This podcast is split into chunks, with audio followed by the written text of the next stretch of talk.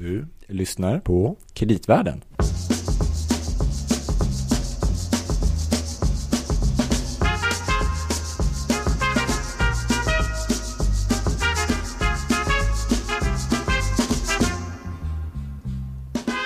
Hej Gabriel! Hej Louie! Jag måste fråga dig en sak. Ja, ja. Vi pratade om en sak i slutet på förra avsnittet. Har du tvättat tänderna? Eh, ja. Eller eh, ja, ofta. Ja, ja Men bra. inte Inte, innan- använt smutsigt vatten heller. Inte inför att vi sågs nu.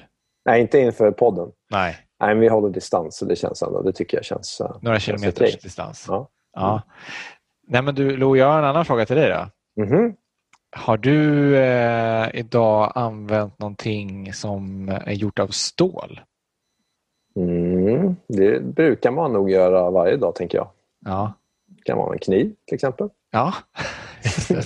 Ska inte gå in på vad jag använder den till, men ja. ja. Jo, absolut. Hur, hur är det hos dig? Mycket Ah, stora ja. grejer. ja. Jo, det, men det gör det absolut. Mm. Eh, det, är ju, det finns ju överallt. Ja. Men jag tänker så här, så som egentligen tror jag ganska många svenskar, jag har någon sorts affektions, eh, vad ska man säga, affektion till stål via, troligtvis för att jag kommer från Bergslagen, Just det. tänker jag. Det är ändå en, det är så här, jag är faktiskt väldigt, väldigt laddad inför dagens avsnitt för att det, känns som att det här berör så många grejer som vi har haft uppe i den här podden på olika vis. Håller du med om det? Ja, men jag tänker dels, vi pratar ju mycket om hållbarhet. Vi pratar också mycket specifikt om hållbara investeringar Mm. eh, med investerare och, och fonder och andra och med kriterier. Vi pratar också mycket om ja, Bergslagen i kommuner, Mm. eh, olika Precis. typer av kommuners förutsättningar.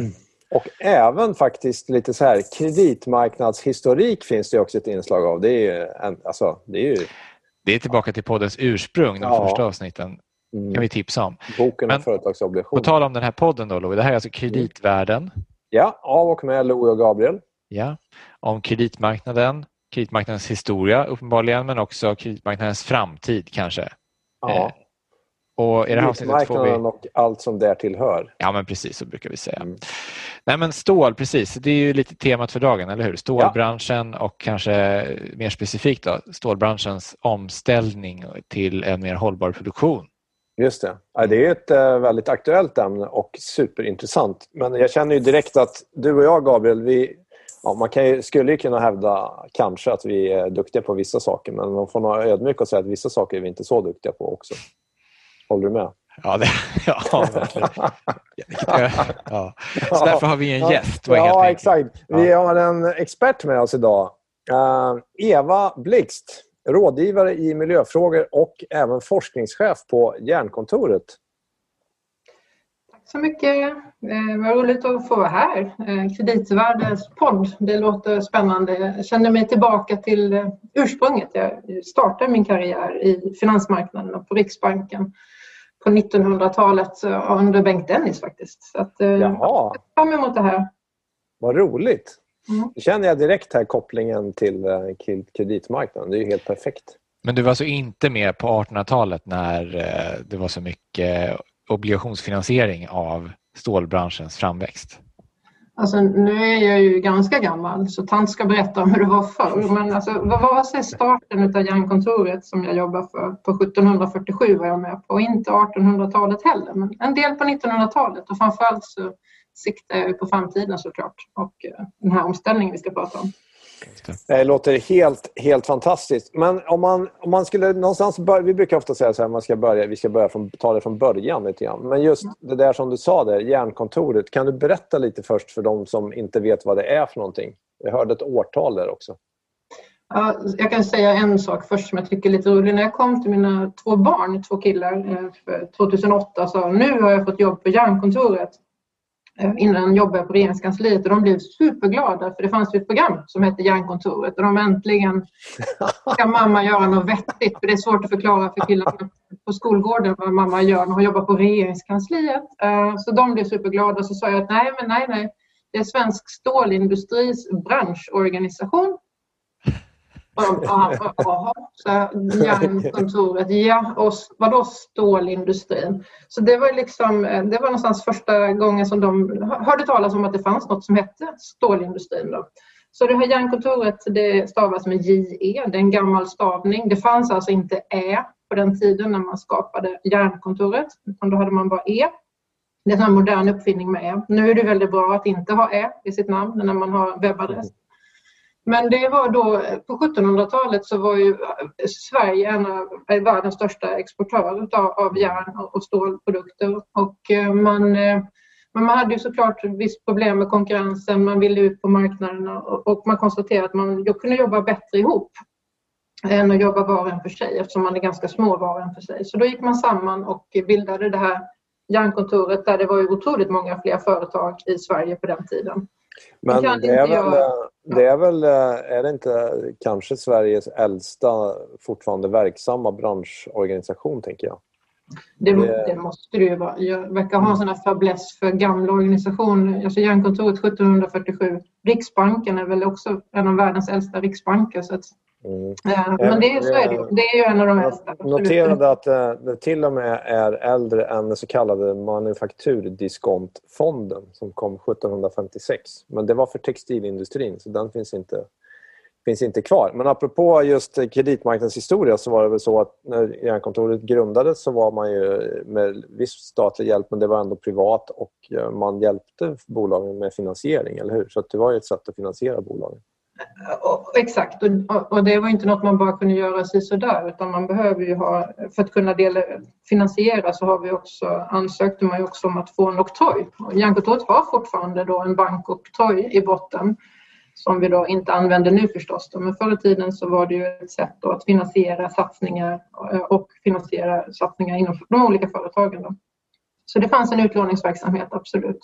Och det här var inte, det var också stadfäst med, med kungen. Eh, det fanns också vissa Vissa av partierna som ville hattar och mössor var det på den tiden. Någon av dem ville lägga ner järnkontoret vid något tillfälle och någon annan tyckte att det skulle tillbaka. Man ändrade stadgarna och de är undertecknade av kungen jag kan inte den här historien fullt ut. Det finns ett bergshistoriskt utskott som man också kan ha med om man vill. Men eh, det, det finns ju en, en, en, en, historia här som gör en väldigt stolt som anställd för den svenska stålindustrin. Man har burit, på den tiden stod svensk stålindustri för två tredjedelar av exportintäkterna i Sverige. Oj, ja. Två tredjedelar. Det är, det är ju lite grann av, av liksom uppbyggnaden av hela välfärden i Sverige. Ja, ja exakt. Mäktigt. Mm. Men, men idag är Järnkontoret man kan säga en sorts samordnare då i branschfrågor helt enkelt, eller? Ja, vi har egentligen ett enda mål och det är att ge så bra förutsättningar för svensk stålindustri som möjligt att fortsätta verka i Sverige. Så det är väldigt enkelt att ta reda på vad ska jag göra. Om någonting inte påverkar konkurrenskraften eller kan stärka konkurrenskraften, då ska jag nog inte hålla på med det. Så det är väldigt enkel styrning på det sättet, vad vi gör. Och vi jobbar ju förstås med lagstiftningsfrågor, att göra så bra lagstiftning som möjligt. Men också att se till att vi, att vi får forskningspengar. Att vi kan fortsätta utvecklas då. Och då handlar det inte om forskningspengar för en enskild produkt på ett enskilt företag. Det tar ju företagen hand om själva. Utan det handlar om gemensam forskning som man behöver lösa gemensamt. Då. Stora utmaningar om hur, hur renar man luft, hur renar man vatten, hur kan man göra för att utveckla igensättningsproblematiken i en kokill, alltså vi behöver inte gå in på det, men det finns gemensamma problem som inte är företagsspecifika. Jag tänkte säga grundforskning men ändå ganska applicerad, liksom, verksamhetsnära, men bara inte specifik kring varje enskilt företags produkt. Kan man tänka så? Ja, precis. Mm.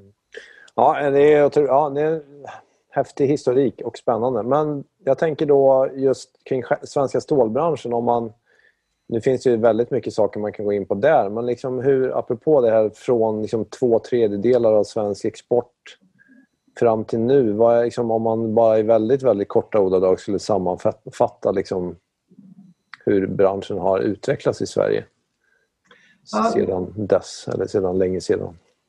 Alltså nu är det ju så att svensk stålindustri är ju inte jättestor. Svensk stålindustri är pytteliten. Mm. Det kanske inte jag ska säga som lobbyist för stålindustrin, men det är de facto så. Om man tittar på en världsmarknad, om vi börjar där, mm. så har vi en världsmarknad. Man producerar, hur mycket stål gör man i världen idag? 1,8 miljarder ton stål om året. 1,8 miljarder ton. Oj. Det går liksom inte att fatta hur mycket det blir eller hur mycket det är. Det låter tungt. Hur, hur, många, hur, många, hur många ever, vad heter det, skepp som fastnade i Suezkanalen? alltså jag, jag räknade någon gång på det där hur många bilar, om man satte bilar på varandra tio på höjden och hur många kvadrat... Alltså jag försökte räkna ut hur mycket man skulle kunna... Men det blev så mycket så jag kan, jag kan nog inte räkna. Apropå din fråga där Gabriel, har du använt något stål idag? Liksom man blir så här, vart tar allt det här stålet vägen, tänker man. Exakt. Vet du hur mycket eh, kilo stål per person vi använder i, på ett år? Alltså i genomsnitt? Nej, jag har ingen aning. Hundra? Hur mycket? Hundra? 200 kilo? Hundra? Ja. Är det alltså, räknat med även så här, byggnader man vistas i och allting? Ja, ja allting ett, sånt. Ja. Ett ton kanske? Ja, det, ligger, det, det beror på, som allt annat jag svarade ni frågar. Så här är det, bor man i, i Sverige så är det ungefär 400 kilo per person och år som man använder i ett utvecklat västerländskt land. Tittar man på Indien som är liksom längre ner i den här utvecklingen så kanske det är under 100 kilo per person. Mm. Och det där är ju en väldigt viktig Precis, fråga. Jag tänkte, jag tänkte på Indien faktiskt när du frågade. ja, ja, men det såg jag på dig, vi som kan se varandra, att det, var, det stod liksom Indien på ja, precis. Nej, men, men det där är en ganska du. viktig fråga, hur, hur mycket stål används. För många, för länge sedan när jag började stålindustrin, liksom tyckte vi jag köper ju inget stål. Nej, precis. Så det är inget problem. Lägg ner stålindustrin. Jag behöver inget stål och det är ju för att det inte syns. Mm. För att du köper ju en och annan kniv, uppenbart då, eh, Louise. Rostfria stålprodukter mm. kanske. Eh, mm. Men du köper men du nyttjar stålet. Mm. Men hur som helst, 1,8 miljarder ton om året görs det i princip. Och det kommer stiga, för när folk tar sig ur fattigdom så behövs det mer i infrastruktur och annat. Då. Sverige gör ett bra år 5 miljoner ton. Fem, alla våra stålbolag tillsammans gör typ 5 miljoner. Någon enstaka gång där 2008 precis var vi uppe på 6 kanske. Eh, så vi är ju, alltså vi är ju en promillebransch i världen, 0,03. Alltså det är 3 promille som vi är nere på någonstans på alltså, världsmarknaden. Men om man tar förr i tiden, då gjorde vi mer, om man säger då, sån här bulkstål. Det var mer sånt då i Sverige, eller? Det fanns ju ingen avancerad stålproduktion alls när vi började såklart. Det var stångjärn och det var det ena med det andra. Nu gör vi extremt specialiserade stålsorter. Och det som är det fina är ju att även om vi är pyttesmå på världsmarknaden i ton så är vi ju världsledande på massa nischer. På små nischer som vi kanske då har hela eller delar av hela den där nischen. För det finns ingen som kan konkurrera med oss eller som är lika bra. Så där säljer man ju stål till 150-160 länder, eh, den svenska stålindustrin. Så vi är extremt globala med det och stor närvaro i Sverige. Inte så mycket produktion i andra länder. Det finns ju i USA, vi har i Finland och så vidare. Men det, den största delen ligger ju ändå här i Sverige. Men tonnaget är ju väldigt, väldigt litet. Det som produceras i Sverige det är, alltså, det är dyrare antar jag att köpa då och har ett högre förädlingsvärde. Exakt. Och att vår andel av världsmarknaden har krympit det är för att det är en massa länder som har lägre produktionskostnader och hög efterfrågan har vuxit under de senaste hundra åren. Är det något sånt man kan tänka? Liksom? Så kan man, man kan titta på, alltså det är inte så att vi gör ju massa stål i Sverige, eller massa och massa, det är fem miljoner ton, men det är ändå rätt mycket, tycker jag. Eh, det, av det så säljs ju över 80 procent utomlands. Det är väldigt, marknaden för, svensk, för, stål, för det svenska stålet är ju väldigt liten i Sverige eftersom vi är så få här som producerar. Så nästan allting går ju utomlands. Eh, över 80 procent säljs utomlands. Men sen importerar vi ju stål också. Och eftersom vi behöver ju ha vanligt bulkstål i byggnader och annat och det produceras inte i Sverige längre. Så det finns en export av stål och det finns en import av stål. Och exporten är ett värde på kanske 50-60 miljarder och importen är på 40. Så att det är liksom, där ser man ju det stora värdet i det svenska stålet då, att det, mm. att det går att tjäna mycket mer pengar per ton eller per kilo stål. Och man kan man kan prata om potatis. Eh, varför gör det väldigt enkelt? Ett kilo vanlig matpotatis kostar ett par, tre kronor medan de här fina potatissorterna, vi pratar mandelpotatis och amadin och alla de, kostar ju 10-20 kronor kilot, kanske ännu mer. Och eh, man behöver inte alla potatisar till allt och på samma sätt är det med stål. Stål är inte stål. Det är inte ett, en, en sak som är ett stål utan det kanske finns 3500 sorters stål på olika sätt med olika form, olika innehåll, olika egenskaper som passar på olika ställen. Men om man då kommer som jag från Bergslagen då vet man ju att det har ju pågått under ganska lång tid en strukturomvandling som tidvis har varit rätt brutal, eller hur? Mm. var, hur ser det ut idag? På vilka orter finns det? Var, var, är, man, var är det man är någonstans nu för tiden? Så att säga? Så man är inte, inte på lika närvarande som 1747 för då fanns det ju ett, en masugn i varje buske i princip ja. i Bergslagen. Det finns ju inte längre men man är fortfarande kvar i, eh, i nästan allt som heter fors, eller på att säga. Det finns i Hagfors, i Degerfors, i Hällefors, i, det finns i Smedjebacken, det finns liksom i Hofors, det finns i eh, Sandviken, Luleå.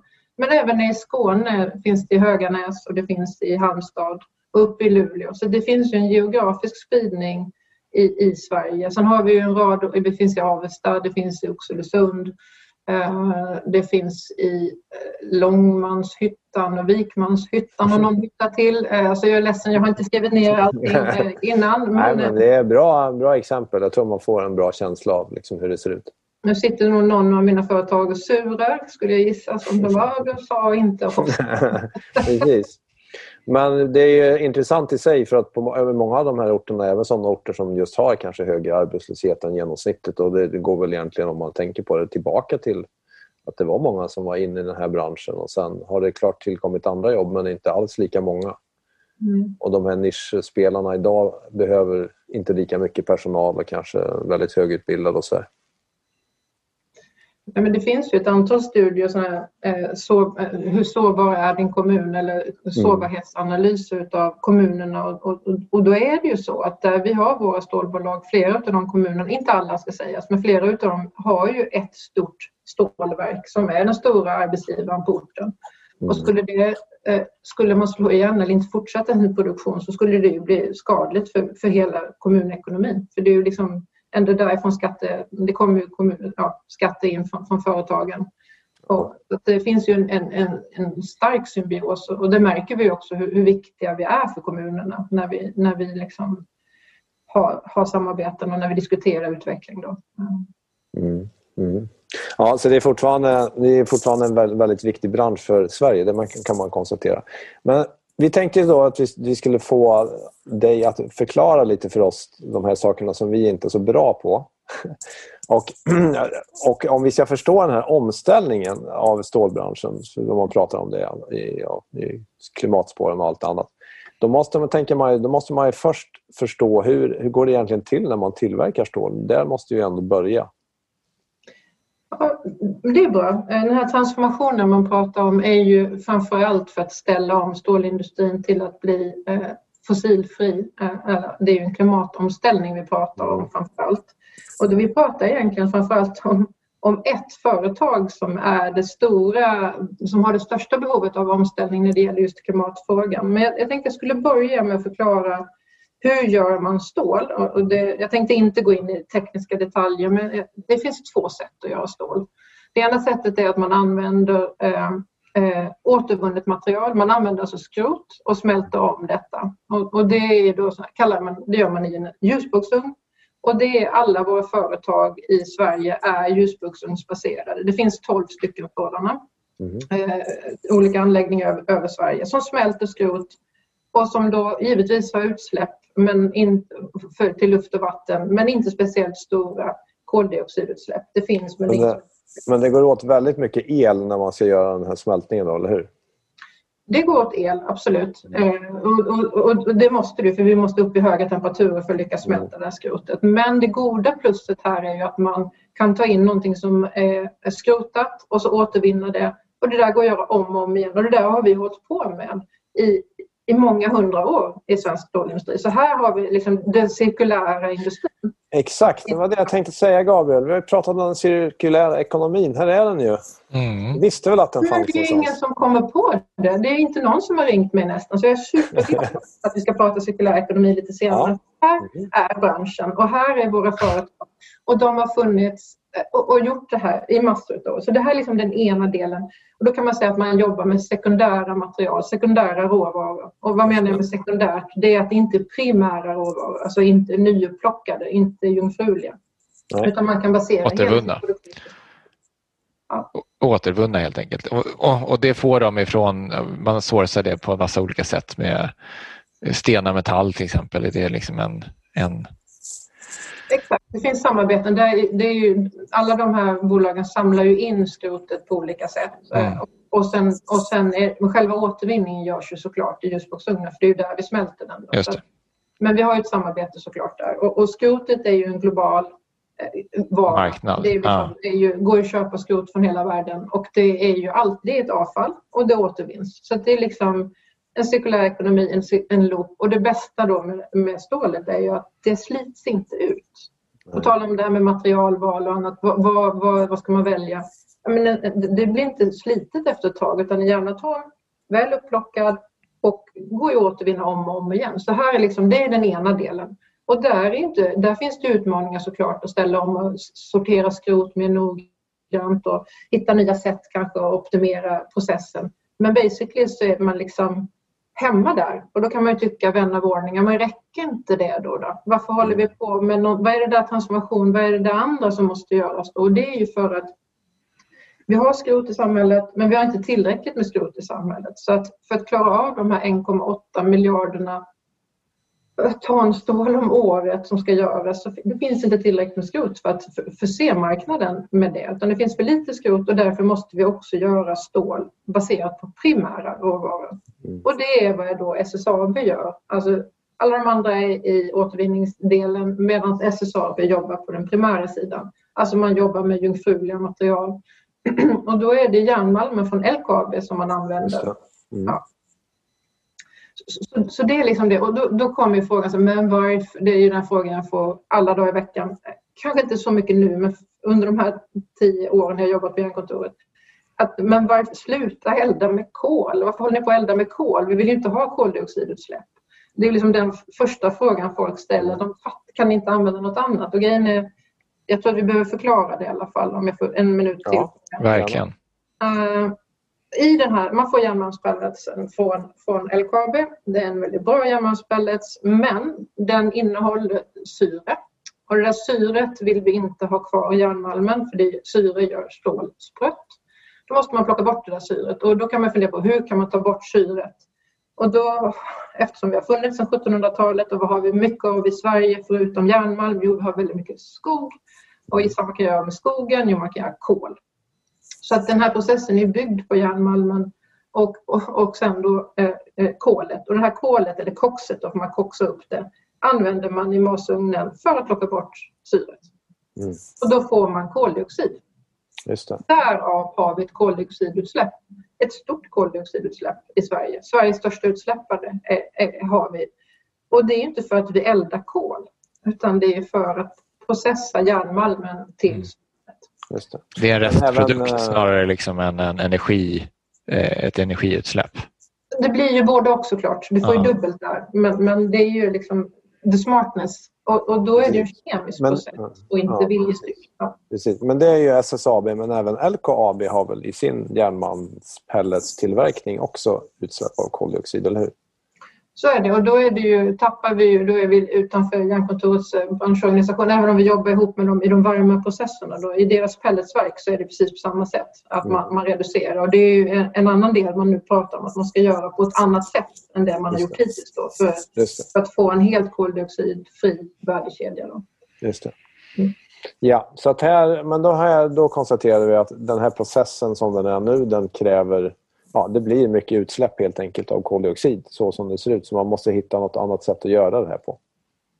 Precis, och då är det så här, ja, och, och, där ser man ju då, om man tittar på behovet av stål från idag och framåt, så är det så, redan idag räcker inte skrotet till, men, eh, och det kanske säger att det är en tredjedel skrotbaserat och två tredjedelar eh, masugnsbaserat, om man bara gör det väldigt enkelt för sig mm. i världen, så, så behöver vi ju liksom eh, det, det, finns inte tillräckligt med skrot ännu och därför behöver vi ställa om den här jungfruliga delen på något sätt. Och då, eh, för fyra år sedan är det väl nu, då börjar man resonera runt det. Att vad kan vi reducera med om vi inte ska använda så att det blir koldioxid? Och det var ju då de här första stegen togs mot det här hybrid som då handlar om att använda vätgas istället för att plocka bort syret. Och det är det man ska göra då i en sån här direktreduceringsugn och det är samma idé som man då tänker sig på LKAB i sig för pellets, själva pelletsen. Men här, här, och då blir det ju någonting helt annat för då plockar du bort syret med hjälp av vätgas och då får du ut vatten.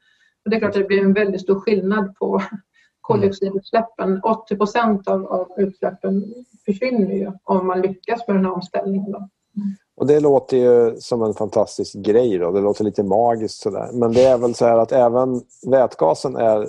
Det kommer fortfarande att, krä, eller det kommer att krävas väldigt mycket el. Mm. Eller hur? Ja, och det har ju varit en, en del, alltså, om vi går tillbaka till mm, ja, tio år tillbaka eller fem år tillbaka i tiden till och med nästan kanske, så var det ju lite så att ja, men vi ska använda så lite energi som möjligt. Det här energieffektivisering, konsumtionen av el ska gå ner, den ska inte gå upp. Och om vi då skulle ha sagt, eller det kändes ungefär som det inte var meningsfullt kanske att framföra att ja, det kan vara så att det skulle kunna gå, men då behöver vi 15 terawattimmar till. Ja. Så jag bara, ja. Vilken politiker hade nappat på den 2008? Inte Nej. någon kan jag säga. Så, så det har ju varit, det har ju varit en, en, en stor process från vår sida eh, också att, att ställa om och försöka få andra att förstå vad vi kan göra men också vad vi behöver från samhället för att klara den där omställningen. Ja. En annan typ av Mm. Men för att det är också liksom påverkan på miljön. Det, det, blir det någonstans alltid på något vis. Men då, då får man välja måste jag säga, då, det minst onda. Liksom, eller att se att, och då är, I det här fallet så är det väl mest vindkraft man har tänkt sig som ska stå för den här ökningen i alla fall, eller? Eh, ja, alltså där är ju eh, den goda idén med Hybrid är ju trots allt att det är ett samarbete, inte bara mellan SSAB som då är stålbolaget som, som finns i våran eh, i järnkontoret, utan det är också LKAB såklart med järnmalmen. Men sen är ju Vattenfall där också som är samarbetspartner. Mm. Och, och, och, och, där finns det också en uttalad vision att ställa om och göra rätt och, och hitta på rätt sätt. Men där dyker ju nästa fråga upp ja, men hur gör vi det där då? Alltså det är inte självklart. Alla vill ha vindkraft och solkraft men inte här. Mm. Eh, så där är ju igen det här, hur, hur, väger man samman de här olika delarna? Och för mig är det väldigt enkelt, för man måste börja någonstans där. Vill vi ha stål? Det är liksom första frågan. Och om man svarar ja på det, att vi behöver de här 400 kilona per år, vi kanske kan dra ner lite grann, men ändå, vi behöver stål för att utveckla. Och då behöver man ställa om och då behöver man ju ha ett antal eh, parametrar runt omkring för att få det att fungera. För vi pratar ju om enorma investeringar från själva företaget. Ehm, det är ju mångmiljon, mångmiljardsatsning från ett ja. företag men vi kan inte ställa om energisystemet också. Det måste ju liksom komma från politiks, politikernas mm. sida och från de företag som kan leverera. Mm. Ja, exakt. Så det blir lite marknaden och politiken måste gå ihop här. Och det, det är väl därför antar jag att man har presenterat det här, så här vad som krävs lite grann för att man måste lägga alla kort på borden och våga ta långsiktiga beslut då, tänker jag. Jag tänker att det är väl också mycket en kostnadskalkyl, alltså både för era, era, era branschföretags eh, räkning men också för elleverantörer och, och liksom samhället också. Ja, man skulle kunna säga varför producerar vi inte bara stål där elen är väldigt billig? Eh, där det finns mycket sol till exempel. eller någonting. Men då har man kanske inte råvaran så nära till hands. Eller är det det som är vår USP här som Sverige och samhälle? Varför är det just Sverige som ska driva det här hållbara stålets utveckling? Alltså, vi har ju en, en fossilfri elmix redan idag i princip i Sverige. Så att är det någonstans det ska göras ett sånt här test så är det ju här. Dels har vi malmen, dels har vi har vi, har vi liksom, ja, det är mycket vattenkraft såklart och vi har ju en energimix som är väldigt fördelaktig. Problemet är ju utbyggnaden av den så att säga. Om vi då ska ställa om och göra det, det här på SSAB och vi dessutom får till ett, ett nytt företag kanske om några år då, eh, som, som vill göra lika mycket stål totalt sett som alla våra bolag gör tillsammans. De pratar om de här fem miljonerna ton. Vilket sätter ännu större press på att leverera ännu mer fossilfri el. Um, och samtidigt kommer vi tillbaka till den här frågan, var ska det där stålet göras någonstans? Det kommer ju göras någonstans. Vad är det bäst för samhället i stort och för, global, för de globala utsläppen? Vad görs det? Är det inte bättre att vi gör det här i Sverige trots allt? Är det inte här vi ska satsa på en utveckling och omställning och visa att det går? Och sen måste man ju alltid sätta villkoren runt omkring. För det blir ju inte klokt om man gör vätgas med hjälp av kol. Nej. då, då, har vi liksom, då har vi inte det hela det här perspektivet med samhällsnytta perspektivet, att tänka på alla aspekter samtidigt och man måste liksom ta det samlat. Men det blir väl eh, liksom, ja, det blir många, många frågor där, liksom, vilken typ av elproduktion som du säger man ska ha och sådär. Men jag gissar att alltså, det blir dyrare, den här nya typen av produktion blir dyrare, åtminstone för att det är en massa investeringar som måste göras först. Mm. Eh, och, och, svaret på frågan kanske är det som du säger med de här H2 eh, eller vad de heter. Det här, eh, H2 Green Steel. H2, ja men den nya aktören som också vill in på den här marknaden säger väl kanske att det finns då, de bedömer att det finns en betalningsvilja. Så att svaret på frågan kanske är det. Men min fråga är liksom, finns det en betalningsvilja för så svenskt, dyrt men hållbart producerat stål i världen? Ja, alltså häromdagen så, såg ni kanske också då att, att, att man chokade arm med Volvo och gick ut och sa att nu ska vi börja bygga bilar med det svenska stålet. Så där finns det ju uppenbart en kund och jag, jag tror att det finns extremt många kunder som vill köpa det här. Och frågan är till vilket pris? Och jag skulle kanske vända på den frågan. Till vilket pris vill man fortsätta köpa fulstål? Om jag får säga så. Då. Eh, för det, är ju vad det, det, det blir ju någon slags på sikt. Det är en omställningsperiod nu som är väldigt, det är väldigt skört allting. Det gäller att gå rätt och tänka att omställningen tar tid. Vi sa ju inte så mycket om det, men den här masugnen, om jag kommer tillbaka, vi är fortfarande på fråga ett, eller hur, hur producerar man stål? Jag har precis bara börjat där. men, men den, här, den här masugnen i alla fall, och för all del ljusboksugnen, men masugnen lever ju sitt liv i 40, 50, 60 år beroende på hur väl du sköter den. Så, och det är ju en, också en miljardinvestering eller många ja. miljoner, hundra miljoner och, och den masugnen du har vill du ju ha kvar om den är tillräckligt ung så att säga. Du kan inte lägga ner den och bygga något nytt utan du behöver ju få ut dina investeringskostnader på den. Så under de här närmaste åren så är det ju då, då, ställer man ju om där det är lämpligt att ställa om till att börja med och sen fortsätter med. Men man kan inte bara slå igen alla anläggningar och tro ändå att bolaget ska kunna Eh, göra nyinvesteringar någonting om man inte får in pengar på någonting. Så det hänger ju liksom ihop med den delen också tycker jag. Um, en mm. förståelse för att, att, det, att det, de här närmaste åren är avgörande för att det ska lyckas. Man inte går för fort fram i vissa lagstiftningar som på något sätt ska förbjuda någonting. För förbjuder man, då stänger man också igen en del av inkomstflödet eftersom vi inte har någonting. Det här är helt nya innovationer. Det finns ju ingenting ännu att sälja. Eh, det måste ju liksom produceras först. Mm. Det här påminner ju Gabriel vet förra poddavsnittet var det väl, eller var det det innan? När vi pratade greenflation med Roger. Det känns som att det här är ju precis det. Ja men exakt, och då pratade vi också en del om eh, liksom europeisk nivå och lyckas man på det makro, ha det, från det makrohållet ha förståelse för eh, de olika enskilda branschers transformation och inte liksom, i sin iver och vilja att styra om till hållbara investeringar. Liksom. Ja men precis och då kommer vi in på det här med, du var ju inne på det, finansieringen. Det här är långsiktiga investeringar, det behövs mycket kapital, mycket bland annat lånefinansiering, en del kanske på obligationsmarknaden. Mm. Och då vet vi de här initiativen som tas på EU-håll, man pratar mycket om den här taxonomin som ska bestämma vad som är hållbart och inte och sådär. Så vad tror du, eh, alltså hur ser du på de sakerna som händer på EU-håll? Gör man rätt? Gör man fel? Kommer det, hjälper det, kommer det här att hjälpa omställningen eller kan det bli snarare att man försvårar? Nu blir det ju väldigt lätt att försöka sätta på sig en lobbyhatt här nu och tala om att om Sustainable Finance tycker jag egentligen inte om det de håller på med i kommissionen just nu. Om man backar bandet till när jag var ja, på regeringskansliet och, och, också på Riksbanken. Så det här med gröna investeringar fanns liksom bara någon som, som någon slags ord.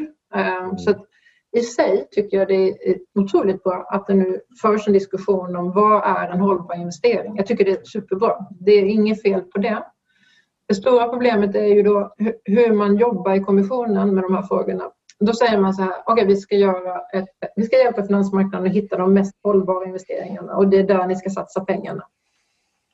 Och för det första säger man hållbar och då hållbar betyder tre saker. Det betyder miljödimension, det betyder ekonomi och det betyder sociala dimensionen. Mm. Eh, mm. Men det hoppar man över och säger att nej, men vi börjar med att titta på klimat eh, först och sen tittar vi på fem andra parametrar på miljöområdet. Eh, så man har börjat med det som man kallar då det, det enkla kanske och, och, och, och titta på klimatfrågan och så nu har man kommit igång med de andra miljöfrågan också. Men man gör dem i princip var och en för sig och ser inte helheten. Då. Och vad man gör nu med klimatområdet är ju att man säger Eh, man är på väg in i Alltså det pågår ju förhandlingar så jag, kan inte, jag följer inte det i detalj, det är inte jag som sitter och följer det i detalj men det man gör just nu, eller vad man har landat i, är att man tittar bakåt. Hur har det varit i, i företagen istället för att titta framåt? Vad är man på väg? Mm. Och om man då ska rekommendera eh, SSAB eller inte, är det en grön investering eller är det en hållbar investering eller inte? Om man tittar på dagsläget så är det ju så att det finns ju CO2-utsläpp kvar. Mm. Det har inte hänt någonting från igår till idag. Men, eh, och, och, så, så, det finns ju liksom en, en en risk om man inte tar in perspektivet eh, vad, hur ställer man om och hur fort går omställningen? För SSAB är ju flera anläggningar. Det är ju i Sverige, det är i Finland bland annat. Men i Sverige finns det ju på två olika ställen. Det finns i Luleå och det finns i Oxelösund. Och man tar ju steg i, Oxelösund redan nu och övergår till en ljusblocksugn så fort man får tillstånd klart för det. Men uppe i Luleå kommer vi fortsätta köra en masugn. Så det kommer fortsätta finnas behov av fri allokering av utsläppsrättigheter. Det kommer finnas eh, fortsatta utsläpp av CO2. Men om man inte kan raisa upp money, eller få upp pengar och inte få in nya pengar för att man har en, en märkning i Sustainable Finance som gör att SSAB, nu blir det ju väldigt företagsnamnat här, men då blir det liksom på något sätt, det, det, får bara inte hända att man via Sustainable Finance stoppar all möjlig, möjlighet till finansiering via då eh, finansmarknader och kreditmarknader för att man har liksom landat snett i det här med, med ETS och benchmarken och märkena och, och, och det ena med det tredje. Det blir väldigt tekniskt, jag tänkte inte gå in på det nu, men, men det är liksom det finns en risk att gå snett här. Mm. Och framförallt om man tittar bakåt så, så, är det definitivt ännu större risk att, att gå fel. Ja. Mm. Men det är förhoppningsvis då att det kan finnas någon grund från EU men att sen investerarna fortsätter att få ha utrymme att kunna göra sina egna bedömningar och så får de vara med och, och liksom tycka det här tycker vi är ett, en om, ja, omställning mot ökad hållbarhet så den vill vi vara med och finansiera men det, man, blir ju, man blir ju nervös på något sätt när man ja. följer det här. För att, för att, eh, och det intressanta är ju att man säger ju från kommissionens sida i alla sammanhang vi vill verkligen supporta the frontrunners. Eh, mm. Ja, just det. Nu, men nu är ju svensk stålindustri det och vi säger att vi inte tycker att det har gått jättebra hittills. Men det är väldigt svårt eftersom det blir så specifikt och det blir så ja. komplicerat. För då ska vi in i masugnen och koksverket och och återvinning av restgaser och sen bearbetningsugnarna och sen energislag. Alltså det blir så otroligt komplext. Mm. Och kanske att lite på EUs sätt liksom att man är nere på väldigt detaljnivå och försöker bestämma olika tekniska detaljer som ska avgöra om någonting är hållbart och det blir, låter sig inte riktigt göras egentligen som du säger. Om man tappar den här helhetsblicken. Ja, och Green Deal som då är ju liksom, tycker jag, i sig ett fantastiskt dokument för det tar med alla perspektiv som finns. Men det är ju, och det är ju också en tillväxtagenda. Green Deal. Det är inte mm. bara en miljöagenda utan det är också hur får vi fart på industrin? Hur kan vi utveckla industrin i Europa? Och om man gör det för komplext och för detaljerat så blir det ingen utveckling utan det blir en avveckling istället. För man orkar ja. kanske inte fortsätta. Det är inget hot jag uttalar utan det är mer bara att om det blir för komplext och för svårt så finns det heller ingen möjlighet till investering och ingen investeringsvilja längre. För det finns inga pengar för man har liksom tappat dem på vägen genom regleringar. Och eh, jag, jag tror att det är otroligt viktigt att man tänker på den här totalen, att vi, att vi faktiskt kanske vill utveckla och inte, inte avveckla industrin i Europa. Jag tror att vi behöver Men, eh, Så det känns ju som att här nu är vi är vid något ganska intressant vägval där du dels berättar om otroligt intressanta och rätt lovande omställningsprojekt som de facto pågår och börjar rampas upp. Liksom, att det kan bli även i större skala och få lönsamhet.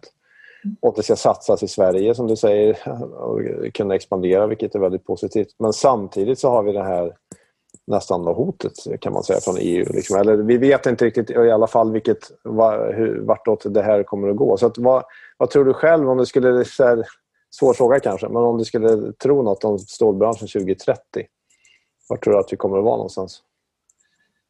Uh, ja, vi är väl kvar i Sverige hoppas jag, för det är ju hela idén med vår vision. Vi har en vision till 2050 som heter ja, en bättre framtid. Så, ja, där jag var lite kortsiktig när jag pratade 2030. Ja, jag tycker det. Omställningen kommer ta tid. Det är väl ett av mina huvudbudskap idag. Eh, och visionen som vi har, Stålforma en bättre framtid, är till 2050 och mycket annat är ju till 2030 men stålindustrin har så långa investeringscykler så att fram till 2050 finns det liksom ett skott i bössan att ställa om på något sätt och då gäller det att det skottet sitter. Man kan inte liksom chansa lite här och lite där utan det gäller att, att det blir rätt då. Eh, så, att, så jag tror ju att vi är kvar i Sverige. Jag tror att vi har producerat och vi säljer grönt stål såklart. Men det finns sådana jag ska inte säga hotbilder, men det finns stora risker med den lagstiftning som kommer. Jag vet inte om vi ska ge oss in på cirkulär ekonomi-frågan, för den kopplas så hårt till det här. Man vill gå in och styra vilken sorts råmaterial ska man få använda i ett företag. Och om jag bara får ge det exemplet så är det, man säger då att man vill säga att en viss mängd i din input av dina material måste vara återvunnet eller sekundärt. Och, om man säger det, annars blir det ingen, ingen hållbar produkt, ingen sustainable product säger man. Och då vill man alltså ge sig in och styra i vilket material ska jag som företag använda i min anläggning som jag har byggt för att producera stål. Och skulle mm. man säga att för att ett, en, en, ett, en, ett stål ska kallas hållbart, då måste det vara en viss mängd återvunnet material i det. Mm. Då säger man indirekt att vi ska, åtminstone då kan vi inte göra fossilfritt stål med de primära råvarorna. Det finns ju lite grann som man säkert kunde stoppa in som återvunnet men det är en väldigt liten del. Till skillnad från de som är då skrotbaserade som har typ 80 procent som är liksom återvunnet och 20 kanske mm. som är jungfruligt med någon legeringsämne.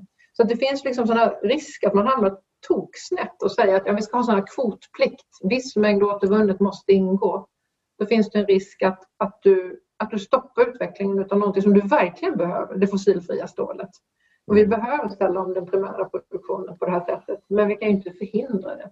Så man måste klara av att ha flera tankar i huvudet samtidigt. Eh, och, och, och för att vi ska ha, vara kvar 2030 och ha lyckats med det här så blir det nog otroligt mycket lobbyarbete från vår sida i alla de här filerna. Industriutsläppsdirektiv, ETS, cirkulär ekonomipaketet, Sustainable Products-initiativet för annars kommer det inte vara bästa möjliga konkurrenskraftsvillkor för våra svenska stålbolag.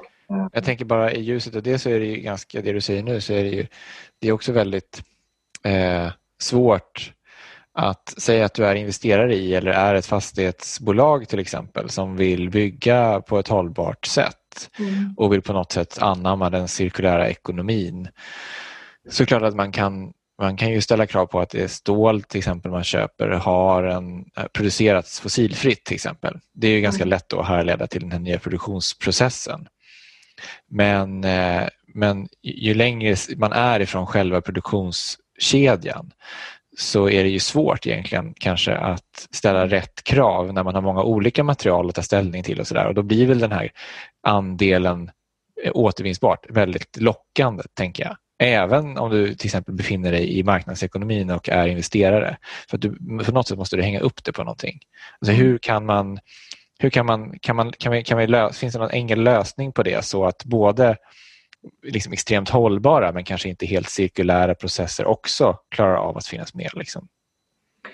Jag tror att det här är helt material... Eh, man måste ha specifika materialkriterier. Man måste liksom ta det material för material och man måste kanske också eh, gå ett steg vidare och titta på. Det var därför de här processerna var så viktiga från början. Hur producerar man då? Mm.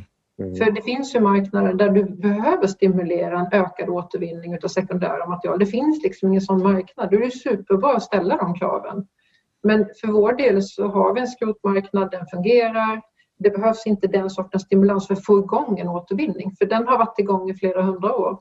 Så jag håller med om att det, jag tycker också det verkar så. Ja, det vore jätteenkelt om det, om det gick att säga så, men då måste man lägga till ett ytterligare villkor på något sätt och titta på liksom, Finns det tillräckligt, finns det möjlighet i, för ett sånt här material att ställa den här kraven? Eller dela upp det. Är det jungfruligt producerat, då kan det vara så här mycket återvunnet i. Och är det sekundära materialbaserat, då kan man ha den här höga delen.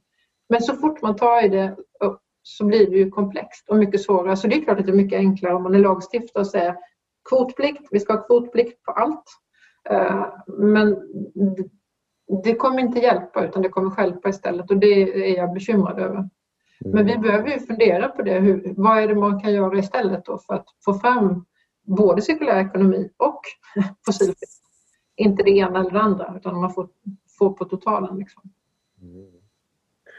Ja, det är, inte, nej, det är inte helt lätt men otroligt intressant. Och eh, ja, vi har, det känns ändå som, vad säger du Gabriel? Vi har kommit in lite mer och för, jag känner att jag förstår lite bättre det här med hur man tillverkar stål och hur den här omställningen går till. Så det finns ju kanske mer saker man skulle kunna Verkligen. luska i. Så uppenbart tänker jag bara utifrån kreditmarknaden som väl är liksom poddens tema, hur ändå mycket eh, eh, kapital som behövs för den här omställningen. Eh, och vad är en grön obligation? Det kommer upp den här diskussionen igen. Det är väldigt intressant. Ja. Hur kan man hjälpa till att ställa, vara med och finansiera den här omställningen på bästa vis? Nej, det, det finns mycket in, frågor som kommer upp här. Men eh, kanske ändå att vi börjar närma oss slutet på dagens avsnitt eh, rent tidsmässigt. Mm. Så vi får väl tacka dig Eva, men kanske att någon gång att du skulle kunna komma tillbaka i podden och resonera mer med oss. Ja, men det är jag som ska tacka. Jag ber om ursäkt om jag pratade lite för mycket men stål engagerar ju så mycket. Det är, ju, är som sagt ett viktigt material för alla. Även om man inte ja. vet om det så finns det överallt. Så jag, jag, kommer gärna tillbaka. Tack för mig. Grymt. Det är det jag tror nu att alla har insett att det finns. Om man börjar tänka på det. Stålet är det är som kreditmarknaden, det är allestädes närvarande men man tänker inte så mycket på det, eller hur Gabriel? Basindustrins era är inte över. Nej, precis. Exakt. Men äh, Gabriel, här, vi brukar ja. alltid ha, eller alltid, men ibland har vi någon låt Oftast. på slutet. Ja. Mm. Mm. Och det finns ju mycket toner som slås an när man pratar stål. Man kan väl också spela på stål, tänker jag? det kan man faktiskt. Steelpan, så... liksom. Ja, det finns ju sådana stilband, precis. Det stämmer. Men jag tänkte annars på, det finns ju en person som kallas för The God, Godfather of Blues. Mm. Apropå slå an toner. Han heter Willie Pooch. Vet du vad som är roligt med honom apropå förra avsnittet, Gabriel? Nej. Han växte upp faktiskt i, i Mississippi. Och vem spelade han baseball med där som barn? Jo, Elvis Presley. Med Okej. Okay. Ja, berätta. Men han kom sedermera att flytta till Chicago och det är ju huvudstaden för blues. Och där spelade han bland annat in en låt som heter Buckeye Steel Mill Blues. Mm. Det känns ju som att det skulle du kunna runda av med och lyssna lite grann på den i alla fall, eller? Verkligen, men med brasklappen då att vi kanske inte förutspår samma öde som amerikanska Rust Belt som för den svenska stålindustrin. Utan... Nej, nej, nej, nej. Absolut, på inget vis. Nej, det är bra. Tack så mycket Eva. Grymt. Stort tack. Tack så mycket. Hej då Louie. Hej hej.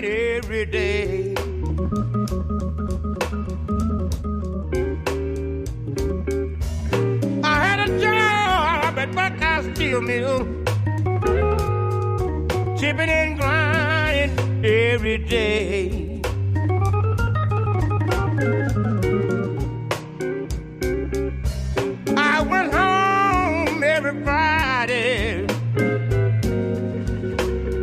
Bye.